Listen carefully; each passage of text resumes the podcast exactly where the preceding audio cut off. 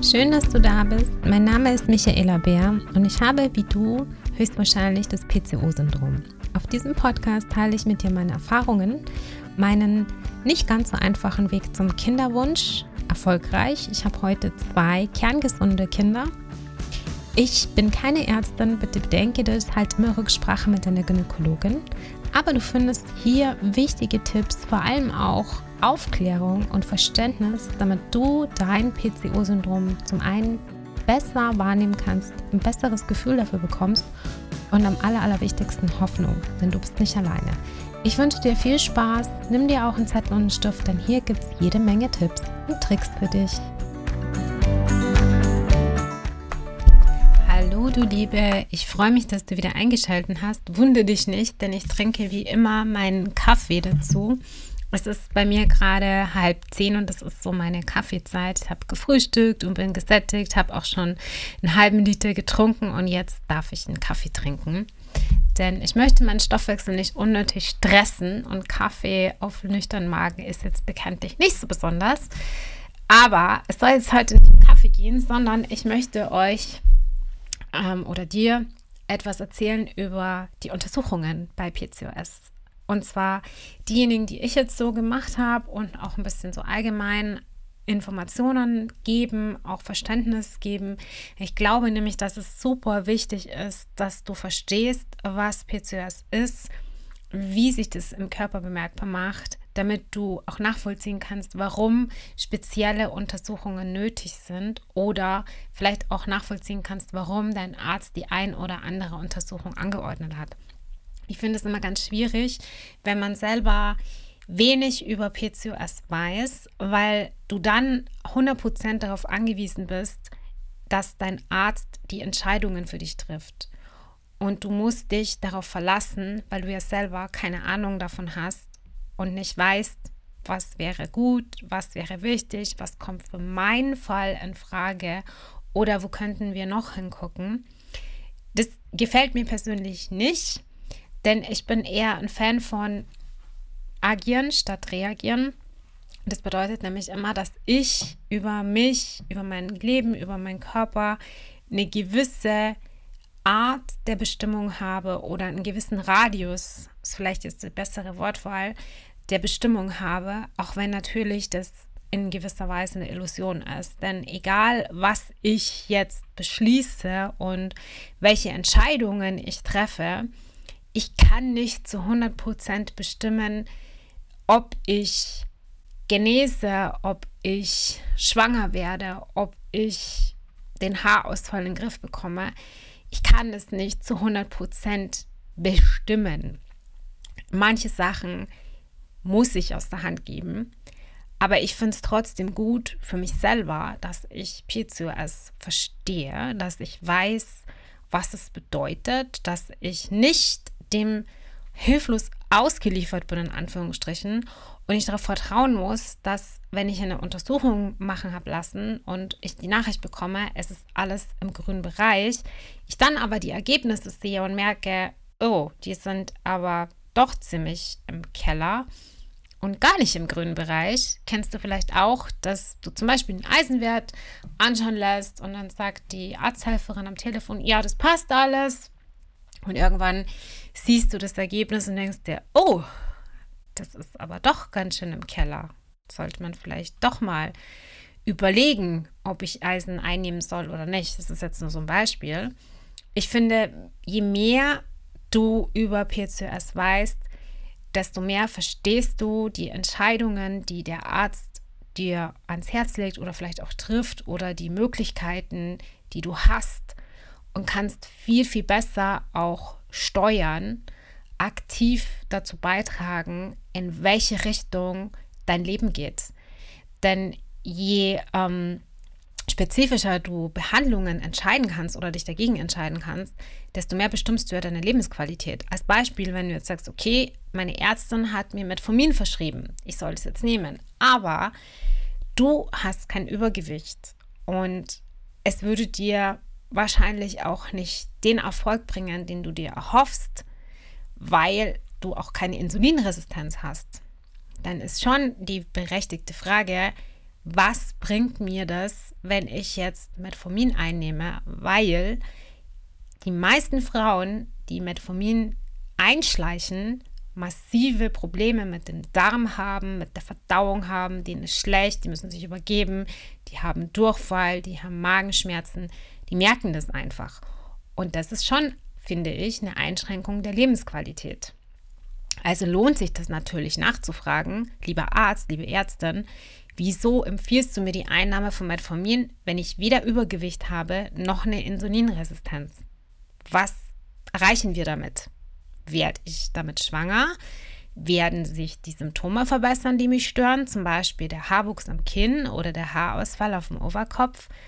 Ja, nein, vielleicht gibt es da gute Chancen. Lieber Arzt, liebe Ärztin, wie sieht es denn da aus? Und das finde ich schon wichtig. Darum habe ich mich dazu entschlossen, dass ich jetzt mal diese Folge drehe und dir so ein bisschen auch Background gebe zu den einzelnen Untersuchungen, damit du da nicht blind reingehst und ein bisschen mehr verstehst. Fangen wir mal an. Der Klassiker ist oder sollte zumindest sein, dass du eine ausführliche Anamnese und eine körperliche Untersuchung bekommst dass die Ärztin, ich sage jetzt immer bewusst Ärztin, ich habe mich dazu entschieden, weil ich habe eine Ärztin, ist so jetzt. Die sollte dir Fragen stellen zu den Symptomen, also fragen, wie haben sie das bemerkt, dass irgendwas nicht stimmt und sollte eine ganz klassische gynäkologische Untersuchung mit dir machen und sich natürlich auch alles ein bisschen aufschreiben, was du erzählst, was für Symptome du berichtest, wann das im Zyklus auftritt, sollte sie natürlich auch fragen. Und einen Androgenspiegel anschauen, also die männlichen Hormone. Und natürlich auch so ein bisschen gucken, okay, was ist außenrum noch? Also das ist jetzt der erste Punkt, den ich sehr, sehr wichtig finde. Der zweite ist, den Hormonspiegel zu testen. Dabei schaut sie sich die Testosteronwerte an, Östradiol, Luteinieren, Hormon, LH, Entschuldigung, ich kann es nicht so richtig aussprechen, und follikelstimulierendes Hormon, FSH. Wenn der Androgenspiegel erhöht ist und ein Ungleichgewicht zwischen LH und FSH-Verhältnis besteht, dann ist das schon mal ein Art Indikator, dass PCOS vorliegen könnte. Es muss jetzt aber auch nicht sein. Es könnte sein. Da kommt noch mehr dazu. Das dritte finde ich super wichtig, einen Ultraschall zu machen, vaginalen Ultraschall. Das hast du vielleicht auch schon mal gehabt oder das haben sie auch schon mal gemacht bei dir, deine Ärztin. Und zwar kann man dann ähm, auf den Eierstöcken diese ganz kleinen Punkte sehen und das sind sozusagen die Follikel, die nicht weiter gereift sind, die nicht gesprungen sind. Und deswegen sagt man auch PCOS, Perlenkette, hast du vielleicht auch schon mal gehört, weil es sieht aus wie so eine Perlenkette, ja, leider, auf dem Ultraschallbild. Was meine Gynäkologin immer macht, bevor ich ins Untersuchungszimmer reinkomme, einen Bluthochdruck messen, also egal ob schwanger oder nicht, sie misst immer den Bluthochdruck. Äh, sie hat mir auch mal gesagt, dass der Bluthochdruck ähm, Indikator sein kann für eine äh, Insulinresistenz und somit auch so ein Vorzeichen auf PCOS. Das macht sie bei mir grundsätzlich und hat auch gesagt, dass sie das im Blick hat, seitdem wir wissen, dass ich PCOS habe.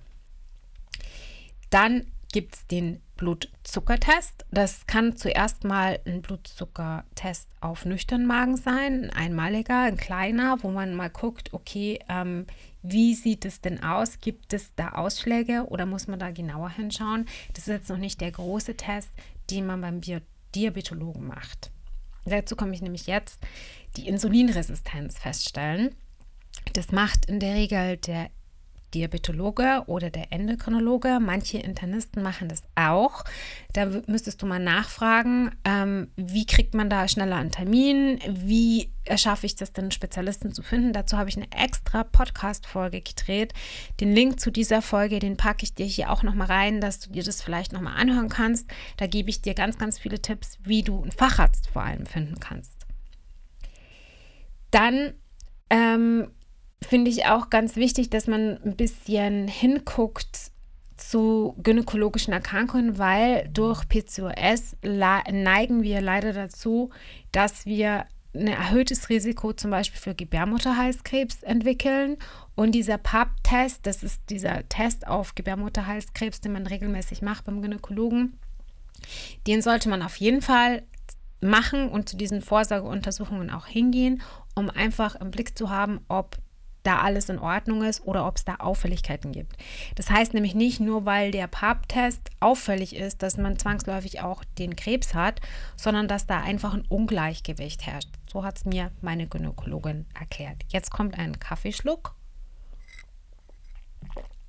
Was ich auch wichtig finde, das wird immer wieder unter den Tisch gekehrt und leider auch von vielen Betroffenen total unterschätzt. Das ist die psychische Belastung und die psychische Konstitution.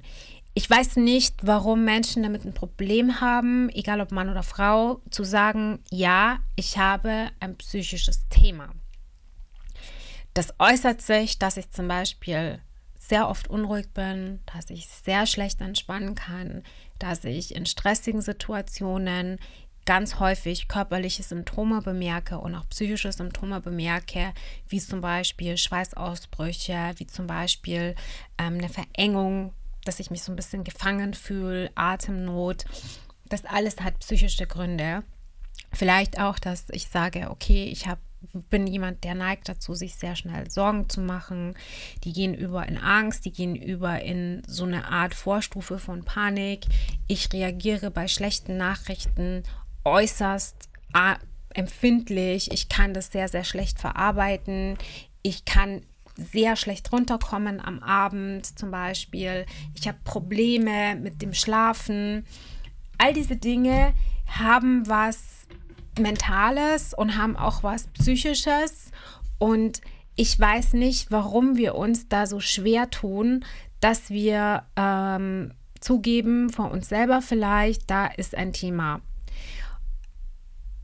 Und ich finde es sehr, sehr schade, dass das auch gesellschaftlich nicht anerkannt ist oder gesellschaftlich die Menschen immer so, ich will es nicht sagen von oben herab, aber es ist schon ein bisschen komisch reagieren, wenn man sagt, ja, ich gehe zu einer ähm, Therapeutin oder ja, ich bin in Behandlung oder ja, ich ähm, gehe irgendwo hin und spreche mit einer Person, ist ja völlig wurscht, ob das jetzt eine Selbsthilfegruppe ist oder irgendwas anderes. Ähm, ich weiß nicht, wieso das so ist, finde es total schade. Ich denke aber, dass es bei PCOS durchaus notwendig ist, denn PCOS hängt zum Beispiel eng zusammen mit Angststörungen und Depressionen. Und das darf man überhaupt nicht unterschätzen, denn das hört nicht auf. Ähm, das geht immer weiter. Wenn jemand eine Angststörung hat, ich habe eine Angststörung zum Beispiel und die bleibt unbehandelt, dann entwickelt sich das weiter zu einer Mischung zwischen Panik und Angststörung. Das kann auch umschlagen in eine depressive Phase. Also das muss man auf jeden Fall beachten und ich finde das ganz, ganz wichtig, dass du selber auch vielleicht Auffälligkeiten mal notierst. Vielleicht hast du einen guten Internisten, ähm, mit dem du sprechen kannst. Du kannst auch darum bitten, dass du eine Überweisung bekommst, dass du ne, mit einem Psychologen sprichst, denn PCOS wirkt sich massiv auf die mentale Stimmung aus. Und wenn es das nicht tut, dann tauchen mentale Probleme spätestens mit dem Kinderwunsch auf. Ich kenne kaum Menschen, die im Kinderwunsch sind, die das wegstecken ohne Narben auf der Seele, sage ich jetzt mal. Ich kenne niemanden, der den Kinderwunsch durchlebt, feucht, fröhlich und äh, ständig am gute Laune ähm, haben ist, sozusagen, also ständig gute Laune ist, ständig gut drauf ist sondern die meisten haben damit wirklich zu kämpfen und leider, leider gibt es da viel zu wenig psychologische Unterstützung. Zu gucken, ob da ein Thema ist, finde ich sehr wichtig. Festzustellen, dass da was ist, ist natürlich hart und ist auch der nächste Step, weil sowas bedeutet für viele immer, okay, ich schaff's nicht. Was heißt aber, ich schaff's nicht? Also was heißt das? Heißt das, man muss das ganze Leben alleine hinkriegen? Heißt das, man muss immer stark sein? Heißt das, man ist nicht in der Lage, seinen Alltag zu bewältigen? Was heißt das? Ich finde diese Gedanken ganz, ganz wichtig, dass man die zu Ende denkt. PCOS ist sehr vielseitig. Ich habe dir jetzt ähm, eine Bandbreite von Untersuchungen mit auf den Weg gegeben. Es war wirklich jetzt nur angekratzt. Ich finde, es gibt noch viel, viel wichtigere Dinge abseits davon, die man beachten muss. Zum Beispiel finde ich es ganz wichtig, dass du weißt, wie dein Zyklus funktioniert, dass du dir aufschreibst, wo im Zyklus du bist. Selbst wenn dein Zyklus ewig ist, selbst wenn du deine Periode nur drei, vier Mal im Jahr hast, ist es wichtig, dass du weißt, wo stehst du in deinem Zyklus. Das finde ich ganz, ganz wichtig, dass man es trotzdem im Auge behält. Dann finde ich wichtig zu schauen, wie ist die Versorgung mit Nährstoffen, sprich, hast du irgendwo einen Mangel, hast du Defizite, weil das kommt leider sehr, sehr oft vor bei PCOS. Ich finde es ganz wichtig zu gucken, wie ist die Schilddrüse eingestellt, weil die ist auch entscheidend und wichtig beim Gewicht, bei der Insulinresistenz und beim Kinderwunsch, dass du einfach immer wieder checkst und zwischenprüfst, ist sie noch gut eingestellt. Und ich denke, dass du da auch mit einem Internisten sprechen kannst. Du musst zu all diesen Dingen nicht unbedingt jedes Mal zum Facharzt, denn da sind die Termine wirklich sehr schwer zu kriegen.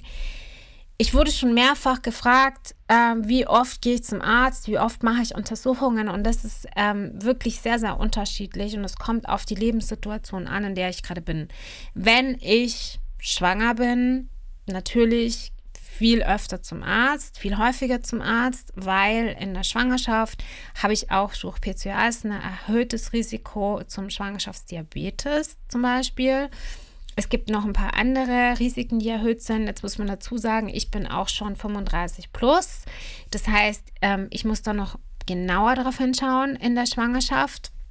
Das zweite ist, wenn ich im Kinderwunsch bin, dann gehe ich natürlich auch öfter zur Gynäkologin und auch öfter zum Internisten und auch öfter zum Arzt. Die Sache ist, es offen anzusprechen. Also ich habe eine Gynäkologin inzwischen, die weiß, dass ich gerne hätte, mehrere Male im Jahr hinzuschauen als die üblichen zwei Untersuchungen, die ich bekomme. Ich bin da ungefähr so einmal alle drei bis vier Monate, je nachdem. Es kommt auf den Arzt und auf die Ärztin drauf an und auf dich und auf deine ganz besondere Situation. Ich habe sie zum Beispiel, um regelmäßig zu schauen, okay, wie sind meine Sexualhormone, passt da alles, passt da nichts, müssen wir dann nochmal hinschauen. Muss ich da was verändern? Wie ist der Stand im Moment? Gerade auch wenn man in der Kinderwunsch, wenn ich in der Kinderwunschphase bin, dann muss ich gucken, okay, wie kann man es unterstützen? Machen wir ähm, erst eine Reihe mit Clomiphen, bevor wir in die Kinderwunschklinik wechseln? Wechsle ich gleich in die Kinderwunschklinik? Das sind alles so Dinge. Und wenn ich in die Kinderwunschklinik gehe, zum Beispiel, was kann ich vorher schon mitnehmen? Das versuche ich auch dann abzustimmen mit der Klinik, dass ich nicht alles doppelt und dreifach mache. Das nimmt einem ganz viel Zeit. Da ich jetzt schon ein gewisses Alter habe, finde ich das super wichtig, dass ich da vorbereitet bin.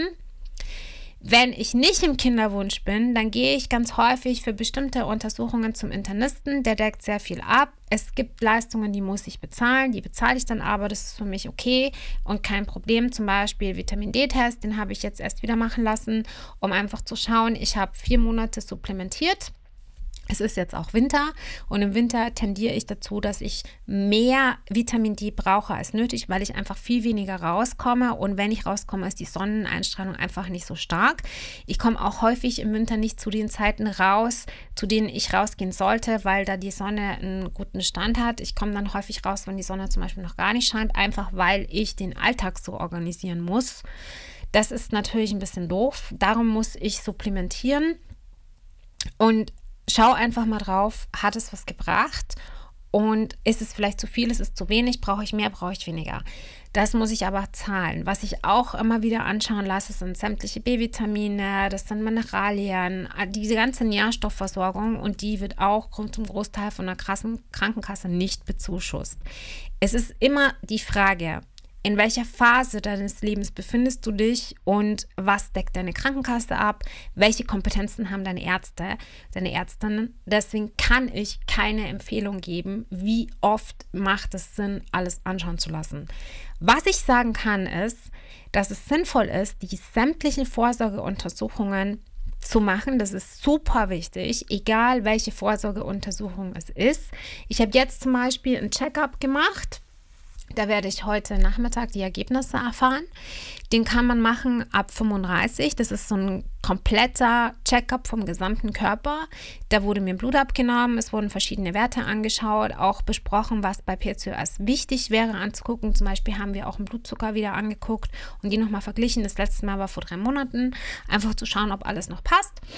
Und das ist äh, etwas, was äh, von der Krankenkasse auch bezahlt wird. Also wenn du jetzt älter bist, zum Beispiel 35, Entschuldigung, es ist auch kein Alter, klar. Aber wenn du jetzt älter bist als 30, wenn du 35 bist zum Beispiel, kannst du mal bei der Krankenkasse nachzahlen, ob das bei dir auch bezuschusst wird. Was mein Internist noch macht, der macht auch einen Ultraschall ähm, von den Organen. Den Termin habe ich heute. Und auch vom Magen-Darm hm, wird nochmal ein Ultraschall gemacht. Und was ich auch mache, ich hatte das glaube ich schon mal erzählt, ich habe Bulimie gehabt, ganz lange Zeit. Und ich gehe regelmäßig zur Magen-Darm-Spiegelung. Und das finde ich super wichtig. Das mache ich. Ich kriege da auch eine Überweisung, weil wenn man Bulimie hatte oder eine andere Essstörung hatte, eine Magen-OP hatte oder sonstiges, dann ist es ganz wichtig, dass man sich das regelmäßig anguckt und einfach zu wissen, ob da alles okay ist, weil man kann durchaus auch Jahre später, wenn man das schon längst nicht mehr hat, Geschwür entwickeln oder ähm, auch du gut und bösartige Tumoren, das geht beides. Deswegen schaue ich mir das regelmäßig an. Aber ich hoffe, ich konnte dir jetzt dann einen Einblick geben, welche Untersuchungen ich machen würde, auf was ich Wert legen würde. Und ich konnte dir ein bisschen mehr Verständnis geben für das PCO-Syndrom, dass du einfach weißt, okay, habe ich das machen lassen? Ähm, steht es noch an? Welcher Arzt kann es übernehmen? Und ich hoffe, dass du bei der nächsten Untersuchung genau im Bilde bist, keine 1000 Fragen mehr hast und vielleicht nur noch 500 und schau dich gerne hier um. Schau dir die Podcast-Folge oder hör dir die Podcast-Folge nochmal an, die ich zum Thema gedreht habe, wie du einen Facharzt findest. Und ich drücke dir ganz fest die Daumen für den nächsten Termin, egal in welcher Lebensphase du gerade bist. Und wir können uns ja gerne austauschen. Am liebsten auf Instagram. Schreib mir gerne eine Nachricht. Ansonsten freue ich mich über eine Bewertung, weil wenn du mich bewertest, und natürlich freue ich mich über fünf Sterne, dann erreiche ich noch mehr Frauen und kann noch mehr Frauen unterstützen und auch ein bisschen Einblick geben ins PCO-Syndrom und Verständnis geben.